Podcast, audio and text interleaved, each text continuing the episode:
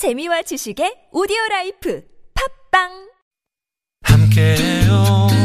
들어봐요. 송정의 좋은 사람들. 귀 기울이고 느껴봐요. 오전을 채우는 목소리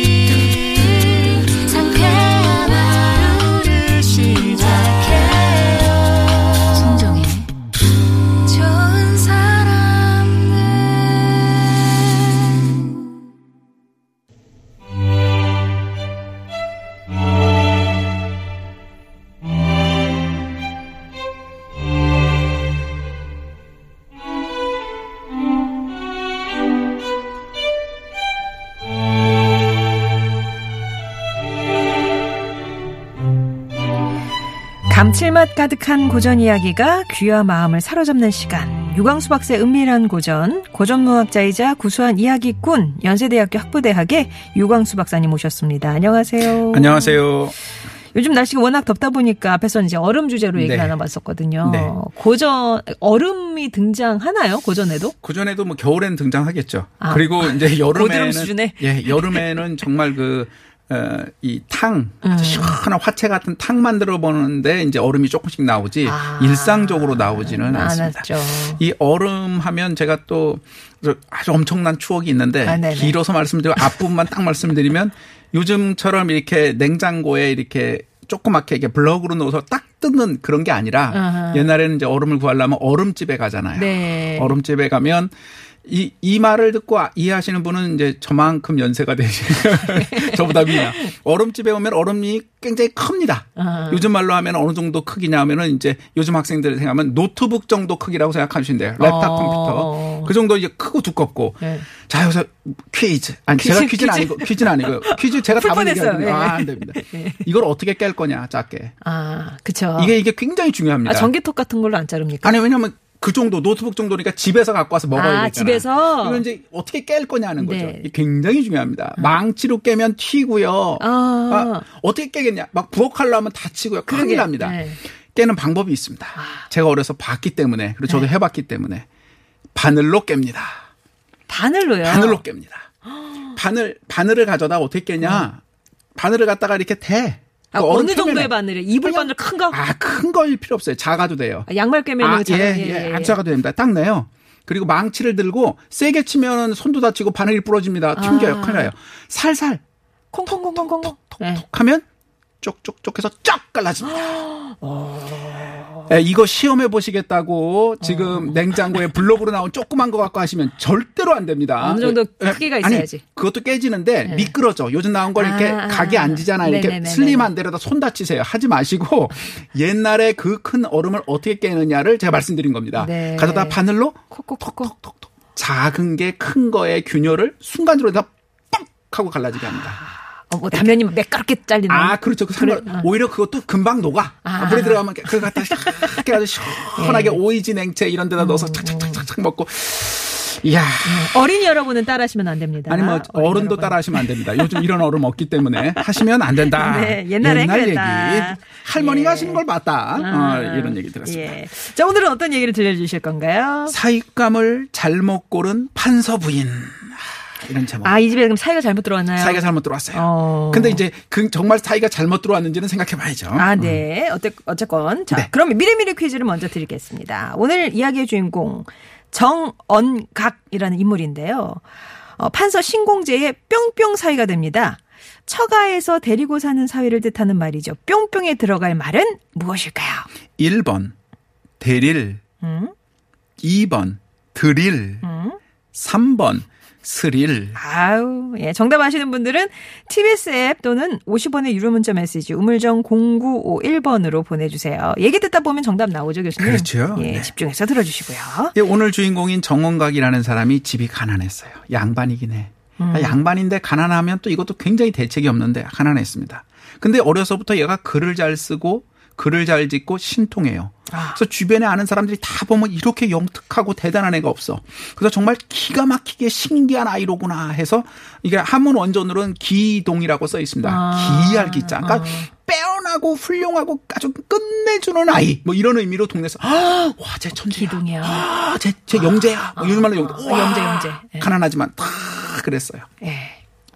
판서 신공재라는 사람입니다. 이름은 이제 복잡하니까 안 하고 이제 판서님이 계신데 네. 그분네 집에 얘네가 가난하니까 대릴 사이로 데려갔어. 네. 아, 그래서 그 집에서 이제 같이 보통 이게 장인이 먹을 것, 입을 것, 과거 볼 것 모든 걸 다 제공해 줍니다. 아, 몇살 때 그러면 장가를 갔나요? 아, 그건 이제 기록이 정확하진 않아서 어, 없지만은 한열 몇 살 때쯤 갔겠죠. 어. 그전엔 그쯤 갔을 테니까요. 네. 그리고 이제 조선 전기까지는 실제로 대릴 사이가 아니어도 결혼하면 처갓집에서 살았습니다.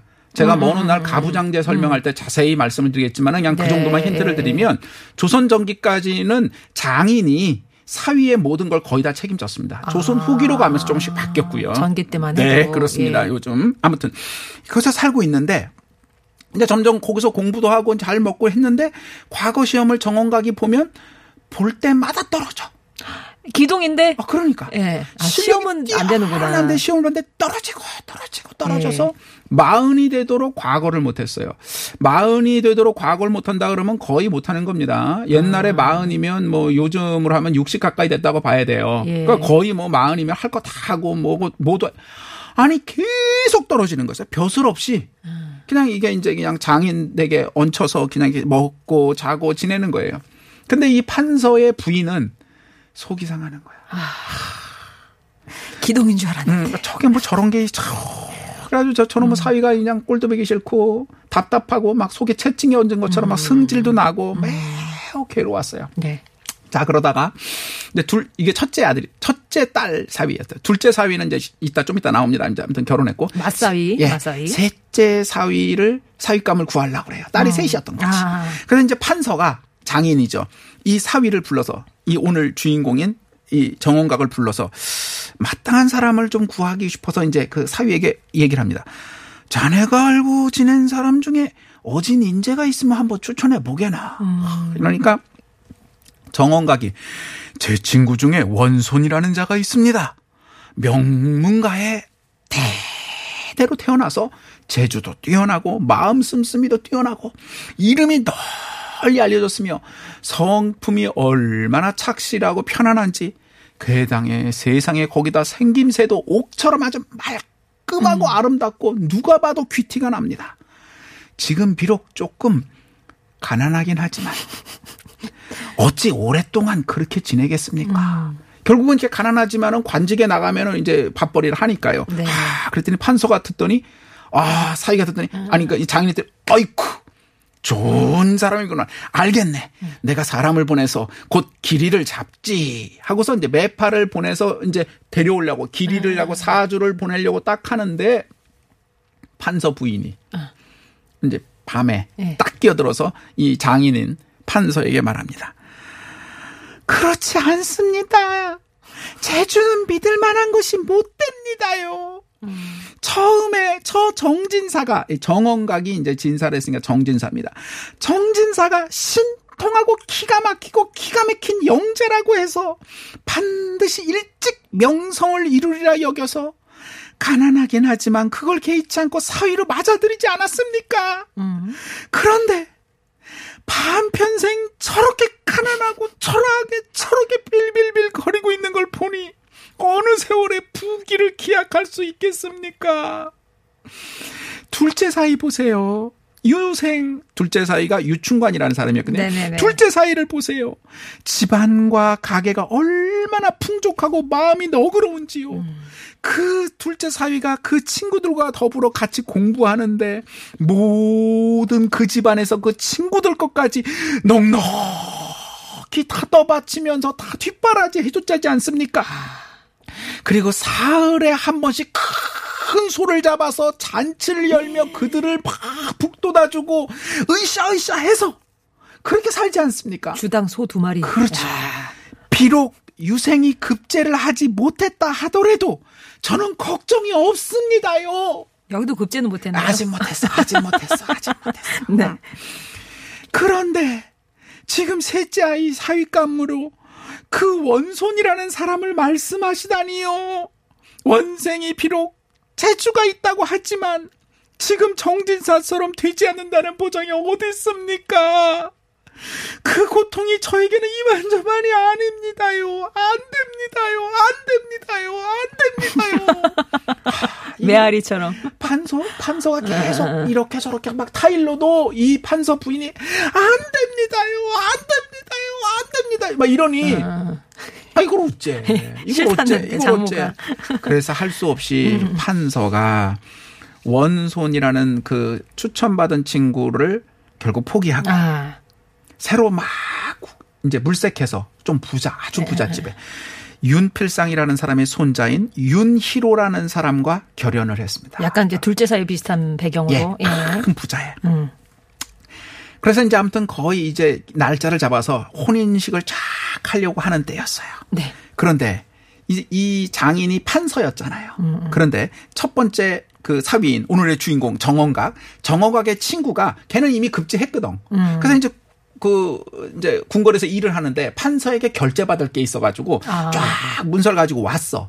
근데 이제 혼례를 막 치르려고 하니까 차마 결제 문서를 낼 수가 없어서 자기 친구가 이제 정원각이니까 친구 방에 가서 친구랑 같이 이렇게 저렇게 있으면서 이제 혼례가 끝나기를 바라면서. 멀리서 이렇게 보고 있었어요. 판서는 못 만나고. 근데 먼 발치에서 신랑이 응. 그 윤필 윤희로라는 사람 신랑이 말을 타고 쫙 걸어오는 걸 보더니 바로 이 정원각의 친구가 아니 자네 장인께서는 어쩌자고 저런 자를 사익감으로 골랐단 말인가? 어. 어디서 굶어 죽을 시체를 데려오셨단 말인가? 아, 이제 굶어 죽을 시체처럼 보이는 거야. 그, 아, 정말 이해가 안 되네. 훗날 어느 골짜기에 엎어져 죽어도 모를 자가 바로 저 잘세! 관상을 좀 보나 아, 보죠. 그런가 봐요. 멀리서 하는 짓이나 풍채나. 우리가 이제 좀- 좀 보면 이게 느낌이 있는 것처럼. 아, 그러니까 이 정원각이 이제 오늘 주인공이죠. 웃으면서 에이 그런 소리 말게나. 저 이윤희로는 동방지방의 갑불세. 자네가 굶어 죽을진 몰라도 저 사람이 굶어 죽을 일은 없을 걸세. 어. 괜한 소리 말게나. 자 그래서 아무튼 뭐 혼례는 치렀습니다. 네. 그런데 정말 그 친구가 말했던 것처럼 이 셋째 사위 윤희로는 학업을 폐하고 공부를 그만뒀어요. 결국 여색에 빠져서 몸을 망쳤고 집이 서른 채나 되는 어마어마한 저택과 집이 서른 채입니다. 서른 채 어마어마한 거죠. 허다 한 노비들과 넓은 들과 밭을 몽땅 다 팔아먹었어요. 어떻게 그렇게 하니? 부지런도 하다. 아, 그렇죠. 이게 이, 이 정도 먹고 놀라면 정말 부지런해야 됩니다. 진짜 부지런하네요. 어느 네. 정도로 이 셋째 사이가 어리석냐면 셋째 사이가 이제 결혼해서 살 때 엄청나게 어리석어요. 학업을 폐하고 막 이렇게 자기는 이제 관, 관, 저, 관직이 안 나고 막 논다 그러니까 음. 어떤 사람들이 아니 그렇게 노시려면 자네는 어째 장인인 판석계에 가서 좀 구해보지 그러더니 뭘? 응패두 자리를 한번 구해보게. 응패두라는 건 응은 이게 이제 매입니다. 음. 그러니까 이게 이제 조선 초기까지도 매를 부리는 사육사.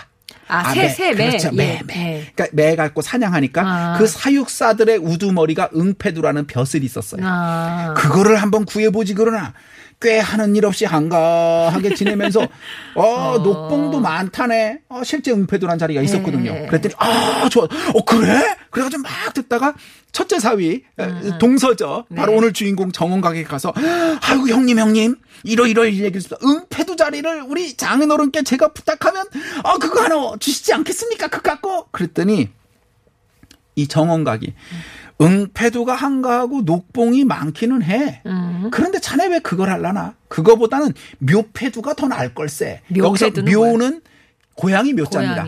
고양이. 들의 우두머리, 고양이들을 아. 기르는 예, 이런 자리는 없죠. 없어요. 없습니다. 응패두는 있었지만 묘패두는 네. 말장난을 한 건데 아. 놀리듯이 그거 한 번 가서 장인어른께 한번 묘패두 자리 달라고 그러게. 그랬더니 이 이, 이 셋째 사이가, 어, 그래요? 막, 까- 아유, 장인어른, 아이고, 제가요, 듣더니, 그 자리 중에 묘패두라는 게 참 그랬더니, 제가 지금 부족하지만, 한번 나가서 그 일을 제가 맡아 해보면 어떨까 어. 싶습니다. 그랬더니, 장인이 이렇게 보고 아이고. 있으니, 한심한 네. 거야. 그런 소리를 누가 하더냐. 아이고, 저, 우리, 저기, 첫째, 우리 정호각 형님께서 그러셨습니다요. 아, 이놈. 그런 건 정진사가 필히 자네랑 희롱하냐고 그런 걸세. 그런 자리가 어딨나? 썩 물러가게나. 이래서 못한 거예요. 이렇게 어리석고 배운 게 없고 배울 생각도 없고 이러면서 모든 걸 다 정말 부지런히 팔아먹었어. 다 팔아먹고 심지어 나중에는 권문 세가의 집들엔 그래도 먹을 게 있잖아요. 그 집의 종들도 곧잘 먹고 살거든요. 네네네. 종들이 사는 행랑채 구석에서 기숙하며 아, 셋째 사이? 에, 에, 에. 추위와 굶주림에 시달리다가 죽고 말았다. 그런데 네. 맨 처음에 결혼하라고 그러니까. 셋째 사회 했던 사람 그래, 걔는 어땠냐? 궁금해요. 그 사람 어떻게 됐는지. 그 사람 이- 다 이거 실존 인물이들이거든요. 오늘 아, 말씀드린 네. 사람은 그 사람은 원래 원손이라고 그랬는데 훗날 원혼이라는 이름으로 개명했습니다. 아, 이 사람 관직이 일품에 이르렀고 92살까지 목숨을 누- 수를 누리다가 죽었습니다. 그 시절에 92살까지요? 예, 그 당시 주변에서 이분이야말로 이 지상에 사는 신선이시다 할 정도로 복에 복을 받은 사람이었습니다. 어떻게 그걸 걷어찼어? 그리고 마지막에 이 논평을 함으로써 이 글을 기록하신 분이 네네. 이야기를 마칩니다. 판서 부인은 종실인, 종실이라는 건 왕족이죠. 호상군의 딸로 비단 옷을 입고 자랐으며 또 벼슬이 높은 경상의 집, 그러니까 그 벼슬이 있는 벼슬아치 재상들의 집에 시집 와서 일생 동안 부귀를 누리며 살았기 때문에 가난의 고통을 겪어본 적이 없었다. 음, 부인이 판서의 말을 따르지 않아 마침내 사랑하는 딸의 일생을 그르쳤으니 단식할 일이로구나 라고 마치는 걸로 하셨습니다. 자, 자, 오늘 또 이 얘기를 들어봤는데요. 퀴즈 한 번 더 드리겠습니다. 오늘 이제 그 첫째 사위죠. 주인공 정언각. 가난한 형편 때문에 판서 신공제의 뿅뿅 사위로 들어가서 살게 되는데 처가에서 데리고 사는 사위를 뜻하는 말, 이 뿅뿅에 들어갈 말은 무엇일지요? 1번 대릴, 2번 드릴, 3번 스릴. 정답 아시는 분들은 TBS 앱이나 50원의 1호 문자 메시지 우물정 0951번으로 보내주시기 바랍니다. 이승철의 인연 듣고요. 이 얘기 풀어보겠습니다.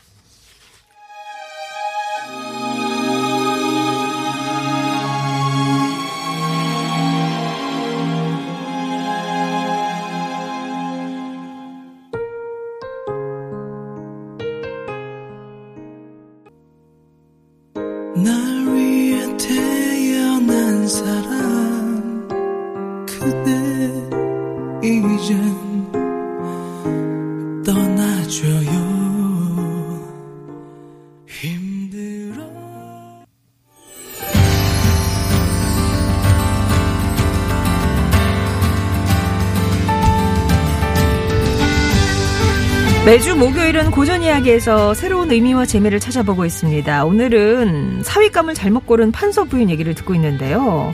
근데 판서 부인 입장에서 생각해 보면 딸이 그렇죠. 좀 가서 편안하게 행복하게 잘 그렇습니다. 살았으면 좋겠다라는. 근데 첫째 사위 한번 들여봤고 둘째 사위 들여봤고 하니까 경험치가 있잖아요. 그렇습니다. 그렇습니다. 그렇게 해서 그냥 그게 좀그 반대일세 이거는 좀 어, 이- 약간 이해는 가는 부분이 있어요. 충분히 이해됩니다. 어. 어. 이 판서 부인 이 저는 이제 남자니까 어머니가 아니니까 좀 좀 다르죠. 네. 다르긴 하지만 뭐 거의 비슷하지만은 아무튼 조금 제가 낫는데 여성들이 훨씬 더 그 애정과 애착이 훨씬 더 높으시니까요.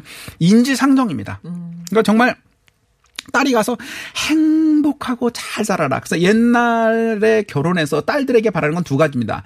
남편이 일찍 죽으면 안 돼요. 그건 뭐 지금도 마찬가지겠지만 옛날에 남편이 일찍 죽으면 다시는 결혼 못 하니까 이거 곤란해요. 그래서 남편이 오래 사는 게 되게 중요해요, 남자가. 이거 되게 신경 썼습니다. 이- 그러니까 요즘보다 더 많이 신경 쓰고 두 번째는 밥은 먹고 사나. 이런 거였어요. 그러니까 이제 관직에 올라가서 높이 되면 떵떵거리고 좋지만 관직에 올라가는 거는 돈벌이라는 거예요, 양반은. 안 그러면 돈 벌 게 없잖아요. 그럼 집이 부자든지. 그러니까 이런 걸안벌 수가 없는 거였어요. 그러니까 판서 부인이 이렇게 생각한 건 너무나 이해될 수 있는 맞는 얘기입니다. 네. 그런데 그런데 판서 부인이 착각한 게 몇 가지가 있는데 첫 번째가 뭐냐면 뭐 우리도 다 똑같이 그렇습니다. 돈이 많으면 행복하고 즐겁게 살 수 있을 거라고 생각합니다. 물론 돈이 많으면 행복할 수 있습니다. 근데 그것만을 생각하는 게 너무 과했어요. 그쪽에 너무 치우쳐졌어. 자, 일단 정원각을 데릴 사이로 데려온 이유는 뭐냐면 아, 얘가 신기한 애래. 능력이 뛰어나대. 그러면 신기하고 능력이 뛰어나고 영특하니까 이런 애가 내가 사위가 됐으면 좋겠다라고 받아들여서 얘가 혹시 기특해가지고 관직이 되면 thank you. 얘가 혹시 기특해서 자식 뭐 밑에 있는 애들을 잘 관리해 가지고 이 집안의 가업을 크게 확장시키면 thank you 음. 이렇게 생각해야 되는데 그게 아니라 목적이 달라. 얘가 신기한 애래. 음. 그다음에 소설을 쓰는 거예요. 그러니까 곧 급제하겠지. 아 그러면 급제하면 정말 올라가면서 벼슬도 잘 되고 떵떵거리고 살겠지. 그러면 좀 더 편안하니까 오래 살고 우리 딸하고 행복하게 살겠지. 이런 식의 소설을 쓰시는 거예요. 그러니까 사익감을 얻어서 얘가 정말 호의호식할 수도 있고 관직에 올라갈 수 있고 떵떵거리게 살 수 있는데 그거는 그냥 바라는 거죠. 그건 되면 thank you. 음. 안 돼도 정말 괜찮아 라고 생각하는 게 결혼을 하거나 세상을 사람을 살 때 행복의 조건이거든요. 예. 근데 이분의 목표는 하나야. 부자가 돼서 떵떵거리고 살아야 돼. 이거가 목표인 거예요. 그러다 보니까 문제인 거죠. 그래서 이분은 겉으로 드러난 현상에만 집착할 수밖에 없어요. 어이구 얘네가 부자라고? 오케이. 그러니까 첫째 첫째에는 첫째 사위는 가난하지만 돈을 벌 것 같아서 했지만은 아니었고 둘째 사위를 보세요. 얘는 정말 어, 벼슬은 못했지만 집이 부자여서 잘 먹고 잘 살잖아요. 그러니까 시집 잘 간 겁니다. 근데 셋째를 다시 가난한 애에게 보낸다고요. 능력은 있지만 절대 안 됩니다요. 안 됩니다요. 안 됩니다요. 했던 거거든요. 그러니까 자기 눈에 보이는 거로만 생각하는 거였어요. 근데 둘째 사위처럼 진짜 그런지 모르지만 부자로 잘 사는데 그의 딸인 둘째 딸이 행복하게 살고 정말 만족할지 이건 모르는 겁니다. 지금도 보면 남편이 무지 바빠서 바깥에 다니면서 일을 많이 하는 거 이런 게 바라는 부인도 있습니다. 진짜로. 뭐 돈을 많이 벌어오고 안 벌어오고가 아니라 남자가 나가서 뭔 일을 하면 어머 너무 괜찮아 이렇게 생각하는데 그런 거 상관없어. 남편이 나가서 일을 많이 하는 거 상관없고 그런 거 안 해도 돼. 밥 못 먹어도 돼. 그냥 내가 벌 테니까 집에서 나랑 같이 놀아줬으면 이런 사람도 있어. 왜냐면 사람마다 취향이 네네네네네네. 다르잖아요. 근데 이 판서 부인은 바- 그냥 돈이 많으면 좋다. 그래 부자면 좋다고만 생각하고지 딸이 어떨 것이냐는 별로 생각하지 않은 거죠. 네. 보이는 것만을 전부라고 생각했습니다. 이거를 우리는 편견 이렇게 말하지만 편견하고는 조금 다른 말로 관견이라는 말이 있습니다. 관이 관견. 대롱관자인데 빨대로 세상 본다 이렇게 생각하시면 됩니다. 빨대 아. 들어서 이렇게 세상을 보면 우물한 좁죠. 개구리 그런 어. 얘기잖아요. 그러니까 이 관견을 가지고 있어요. 나쁜 게 아닙니다. 치우친 게 아니라 치우칠 수밖에 없게끔 소견이 좁은 거예요. 음. 이 판서 부인은. 그래서 셋째 사위가 남봉꾼이 돼서 집안을 다 말아먹고 결국 딸도 불행하게 될 거를 꿈에도 생각한 적이 없고 이 판서 부인은 눈꽃만치도 그럴 거라고 상상해 본 적이 없어요. 소설을 써본 적이 없는 거죠. 어, 잘 될 거라고 생각하고 오히려 그런 식의 일이 벌어졌을 때 얼마나 화들짝 놀라고 깜짝 놀랐겠습니까? 이렇게 관견이 있는 분, 좁게 세상을 빨대로 세상을 보는 분들은 우리가 세상 살면서 나도 모르고 생각하지 못한 일은 언제나 나오거든요. 갑자기 팡 일이 나오면 어떻게 되냐? 화들짝 놀랍니다. 화들짝 놀래고 가슴이 쿵덕쿵덕쿵덕 계속 뛰어. 이걸 진정시킬 수가 없어. 예. 진정시키기 위한 자기만의 방법으로 좀 악수를 두는 경우가 많아요. 막 엉뚱한 일을 한다든가, 막 놀래가지고 막 분노를 쏟아낸다든가, 막 놀래가지고 스스로 자기 자신을 막 못 잡아먹어서 안달한다든가, 여러 케이스가 있는데, 소견이 너무 좋기 때문에 문제였던 겁니다. 그러면 판서 부인은 왜 이렇게 됐을까요? 태어나서부터 이렇게 되는 건 아니거든요. 뭐 왕족으로 나와서 맞습니다. 한 번도 어려운 거 없이 맞습니다. 그래서 그렇다고요? 맞습니다. 어. 이분은 첫째 왕족이셨고 판서 고위 집에 결혼하셨고 평생 가난한 걸 경험해 본 적이 없으시니까 음. 첫 번째 경험과 체험이 너무너무 부족하셨던 겁니다. 스스로 뭔가를 해본 적이 없어. 음. 자기 자신이 무엇인가를 실제로 해보는 거와 안 해보는 건 너무 다르거든요. 두 번째는 뭐냐? 그러다 보니까 세상 모든 거는 남들도 나랑 똑같을 거라고 생각하는 거예요. 음. 뭐 옛날에 뭐 그 우스갯소리인지 진짜인지 모르지만은 어떤 분이 있는데 평생 이런 걸 경험 못 해본 분이 티셔츠 하나를 사는데 티셔츠가 100만 원이더라. 그랬더니 아니 티셔츠 100만 원짜리를 누가 사 입어? 이렇게 말한 게 비싸서가 아니라 너무 싸서라고 누가 농담 삼아 말한 것 같은데 그런 식으로 근데 그건 너무 진실하게 반응한 거거든요. 이유가 뭐냐? 경험해 본 적이 없으니까. 주변에 있는 거다 그랬기 때문에 세상을 잘 모르는 거예요. 세 번째는 뭐냐? 이게 진짜 무서운 건데요.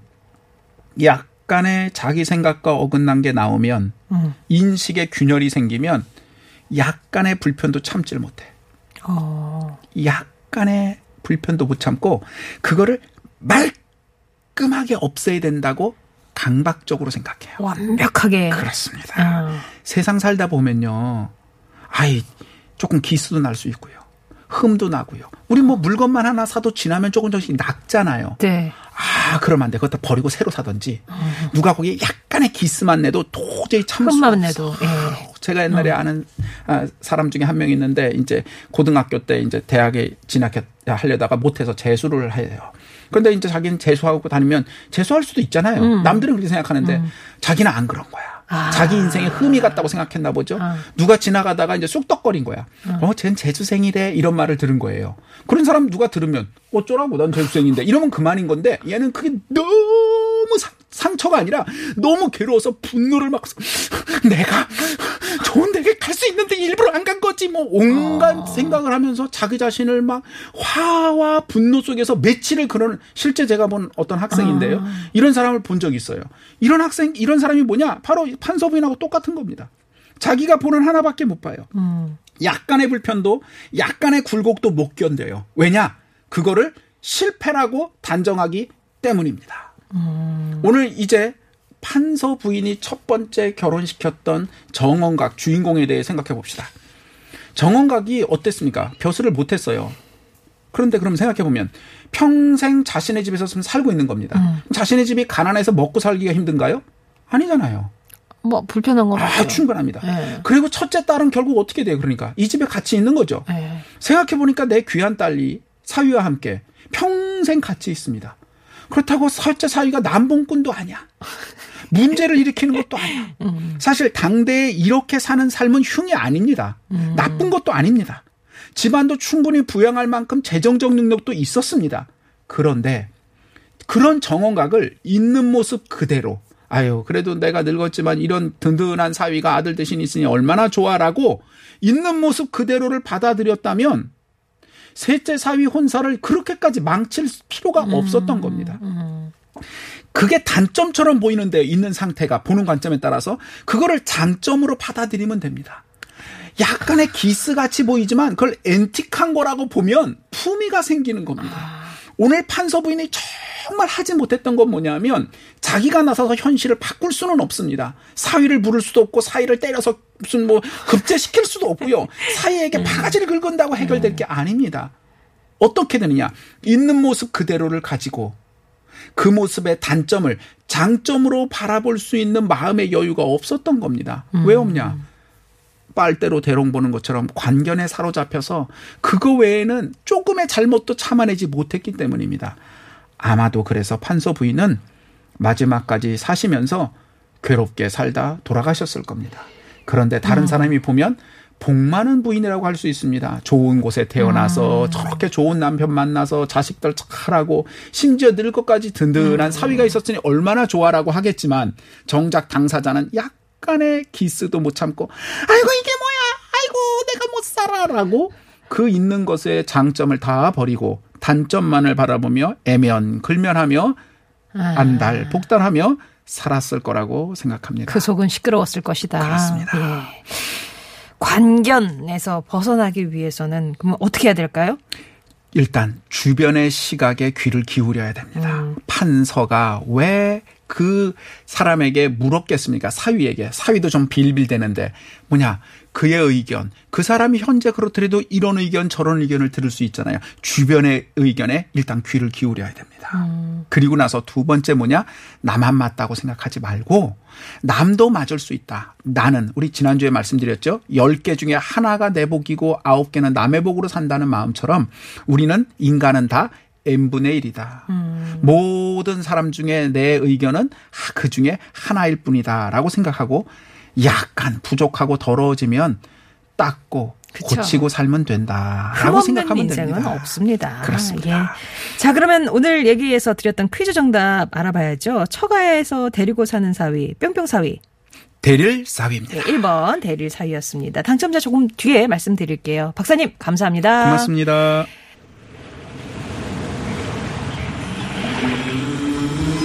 퀴즈 정답 맞춰주신 분 가운데 황금비늘 3182-4170-5099번님께 선물 보내드릴 거고요. 책 니들이 서울을 알아는 해피엔딩님 그 다음에 8947번님 침 튀기는 인문학은 6332 워킹맘 힘들어님께 보내드릴게요. 오늘 끝곡 보니엠의 Rivers of Babylon입니다. 에벤에셀님이 신청하신 곡으로 마무리 짓고요. 저는 내일 다시 뵙겠습니다.